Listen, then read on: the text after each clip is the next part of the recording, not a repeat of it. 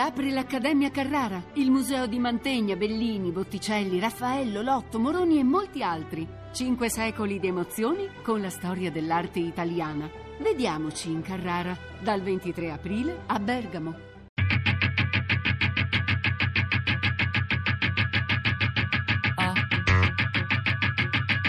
Tre soldi.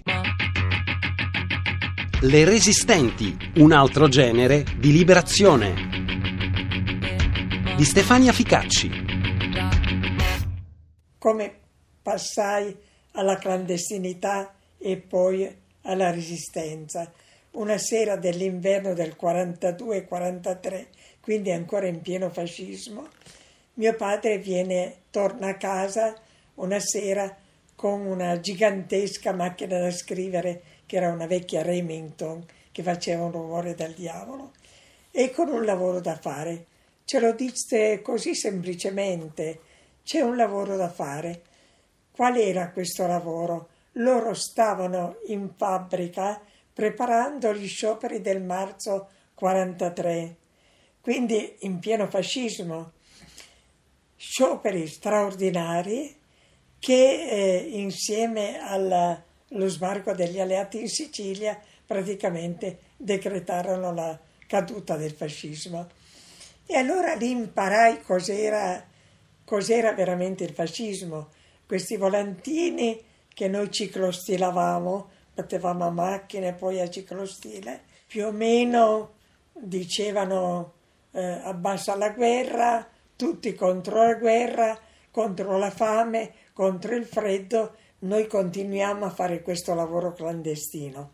Noi, voglio dire, mio padre, mia madre che aveva una quarantina d'anni, io che a questo punto nel quarantatré avevo diciotto anni, mia sorella ne aveva sedici. sessantamila donne, convenute nell'urbe da tutte le province d'Italia, acclamano il duce fondatore dell'impero.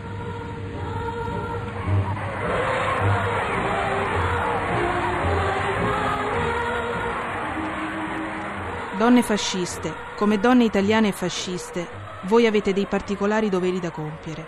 Voi dovete essere le custodi dei focolari, voi dovete dare, con la vostra vigilante attenzione, col vostro indefettibile amore, la prima impronta alla prole che noi desideriamo numerosa e gagliarda. Le generazioni dei soldati, dei pionieri, necessarie per difendere l'impero, saranno quali voi le farete. Benito Mussolini, discorso del venti giugno millenovecentotrentasette. Come donne italiane fasciste, voi avete dei particolari doveri da compiere per le opere di domani, che noi ci auguriamo pacifiche. Il regime potrà sempre contare su di voi. Sono queste le donne che il regime fascista vuole e che educa nelle scuole e nelle organizzazioni giovanili. Il regime rivolge alle più giovani un'attenzione particolare e meticolosa attraverso la disciplina, l'educazione all'obbedienza, l'istruzione divisa per genere. La vostra fede! Anche noi giovani così stati un po' plagiati, perciò ci piaceva mettere la divisa di piccole italiane, sai, c'erano le adunate, ci anche piaceva, ci sentivamo grandi poi con questa bella divisa bianca e nera, eccetera. Era, era un divertimento, era un passatempo, non so come dire. E poi piano piano crescendo eh, non c'era niente, logico, nessun divertimento, eh, non si poteva andare da nessuna parte, eccetera. Abbiamo cominciato a riunirci a Lucinico, i vari amici, avevamo formato un piccolo gruppo e cercavamo di sopravvivere, di, di, di, di, di fare qualche piccolo, non so, suonavamo, uno suonava la chitarra, la fisarmonica per riunirci, divertirci un po'. E con, però con questo piano piano, scambiandoci i nostri pensieri, le nostre impressioni, eccetera, abbiamo cominciato a prendere coscienza un po', no? Di quello che stava su- succedendo, anche se noi, essendo giovani, non è che, insomma, eravamo ai margini, non, è che non partecipavamo a questo. Celebrazione romana della giornata della madre e del fanciullo. il colpo d'occhio che presentava la sala del Teatro Adriano, dove sono affluite da ogni quartiere dell'urbe le madri più prolifiche con i loro ultimi nati per ricevere dalle mani di Sua Altezza Reale la Principessa Maria di Savoia i premi di nuzialità, natalità, di buon allevamento del bambino e le buste prescolastiche Maria Pia di Savoia per la missione agli asili infantili.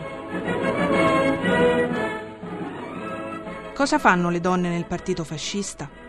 Educano, istruiscono, contribuiscono a creare l'uomo nuovo fascista, come ci ricorda la storica Alessandra Staderini. Per anni e anni si è detto solo la donna eh, sposa e madre esemplare. Questo è vero, esiste questo aspetto. Però attenzione, non è la concezione tradizionale della donna all'interno della famiglia. Nel fascismo alla donna viene eh, delegato il compito di educare il cittadino alla civiltà, alla nuova civiltà fascista. Questo è molto chiaro, per cui l'opera nazionale maternità e infanzia, tutte queste strutture rivolte alla donna, all'allattamento, alle norme igieniche nei primi anni di vita, sono sì importanti, ma sempre viste all'interno di una concezione sanità della razza, eh, nuovo cittadino fascista, eccetera. Cioè la donna è vero sposa e madre esemplare, ma nell'ideologia fascista le viene riservato un ruolo di cittadina, non si parla di voto naturalmente, cioè è cittadina, cittadina della nuova civiltà fascista, per cui eh, le serivo, mh, ci sono dei corsi speciali anche di, eh, organi- di preparazione politica. Beh, le giovani, eh, teniamo presente sempre che le giovani nascono, si formano sotto il regime fascista e questo è estremamente importante anche per le successive scelte al momento della resistenza. Beh, queste giovani sono conquistate, sono conquistate dai miti, no? Della nuova civiltà fascista, dal mito di Mussolini e accorrono a questi corsi di preparazione. Per esempio sono molto frequentati, c'è una selezione prima naturalmente, ma i corsi per visitatrici coloniali, no? Cioè per formare delle giovani che poi andranno a lavorare in colonia, quindi già siamo in eh, avanzati anni trenta adesso, no? Poi c'è un altro aspetto, eh, la donna che lavora, la donna che lavora eh, sarà un piccolo particolare però può essere abbastanza interessante. Nel trentasette viene ehm, inaugurata un'accademia di educazione fisica per le donne a Orvieto, quindi si pensa a un inserimento del lavoro anche in mestieri non tradizionali eh, per la donna. Queste donne che cosa fanno? Beh, attraverso il partito vengono ehm, mobilitate in continuazione, stiamo parlando degli anni trenta, sempre, quindi segreteria del P N F di Achille Starace. Sul segno del Littorio si è iniziata a Tripoli la vita delle giovani e donne fasciste romane partecipanti al primo campo coloniale femminile. Nella suggestiva oasi di Souk El Juma, tra i palmeti in prossimità del mare, sorge l'attendamento dove l'obiettivo, curioso e un poco indiscreto, come ogni cronista che si rispetti, è penetrato di buon mattino, giusto in tempo per l'ora della sveglia e il rito dell'alta bandiera, che apre la giornata di questa disciplinata e gaia... Le donne non hanno assolutamente un ruolo politico in senso tradizionale, cioè non parlano per esempio nei congressi, fino al venticinque, l'ultimo congresso del P N F... Non hanno, però sono presenti nelle riviste. Poi donne particolari sono importantissime nel fascismo, basta pensare a Margherita Sarfatti, che è stata amica, più che amica del Duce nei primi anni venti, fonda una, con Mussolini, dirige una rivista, scrive una biografia di Mussolini che è stata tradotta in, in molte lingue e soprattutto eh, svolge una politica per le arti in prima persona, quindi già stiamo parlando però di un'elite, no?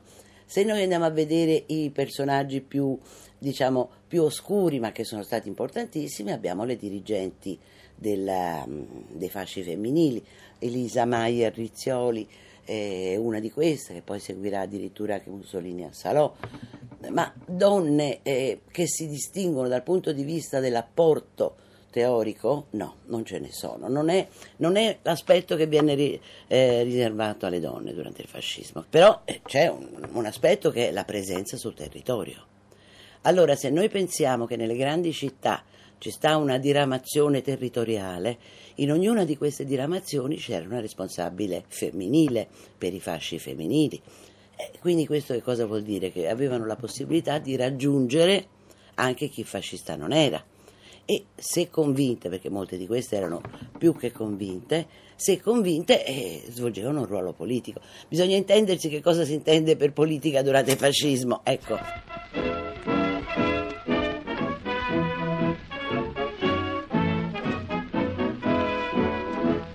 Avanti, grida il capo, questa è l'ora di... È la guerra a interrompere l'opera di seduzione del regime fascista sulle giovani generazioni. Gli uomini partono per il fronte. Le donne restano a casa, prendendo il posto degli uomini nei campi e nelle fabbriche.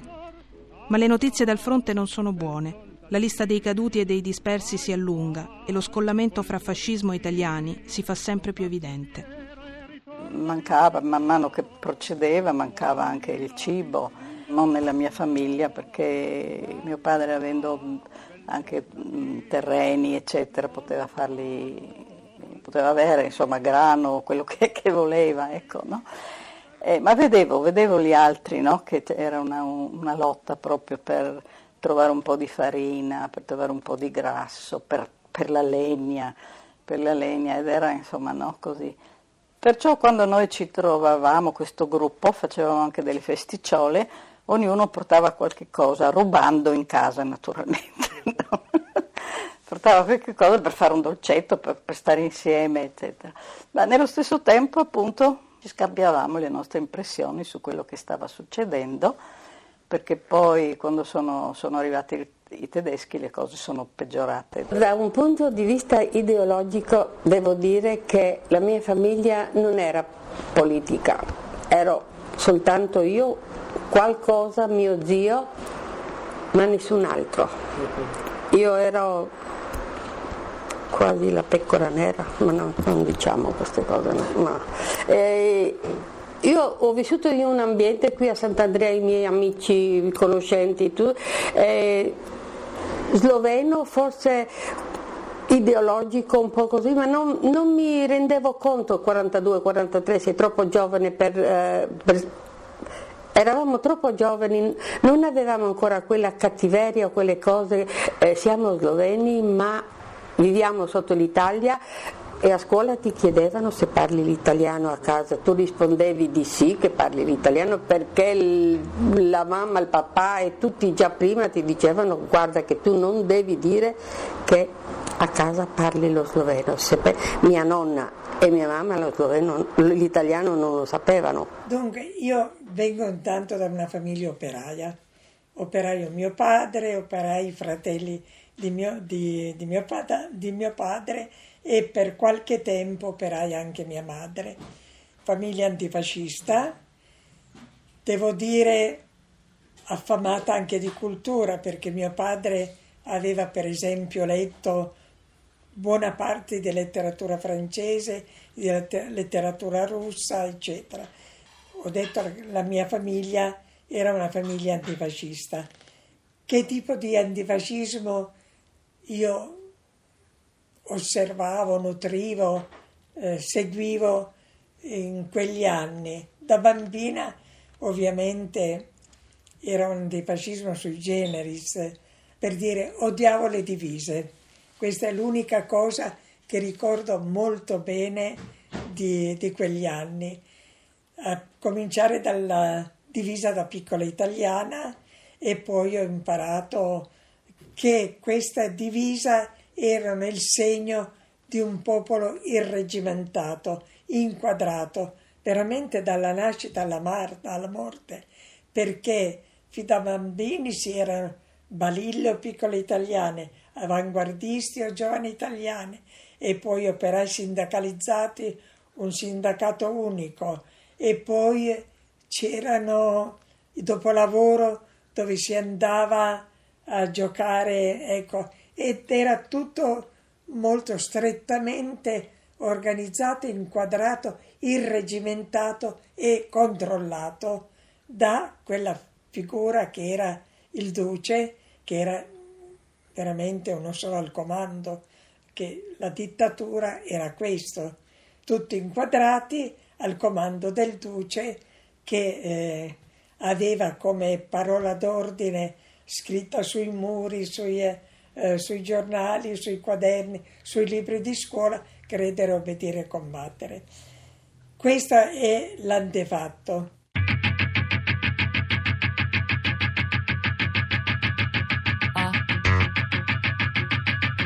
Le resistenti. Un altro genere di liberazione di Stefania Ficacci. A cura di Fabiana Carobolante, Daria Corrias, Elisabetta Parisi e Lorenzo Pavolini. Podcast su tre soldi punto rai punto it.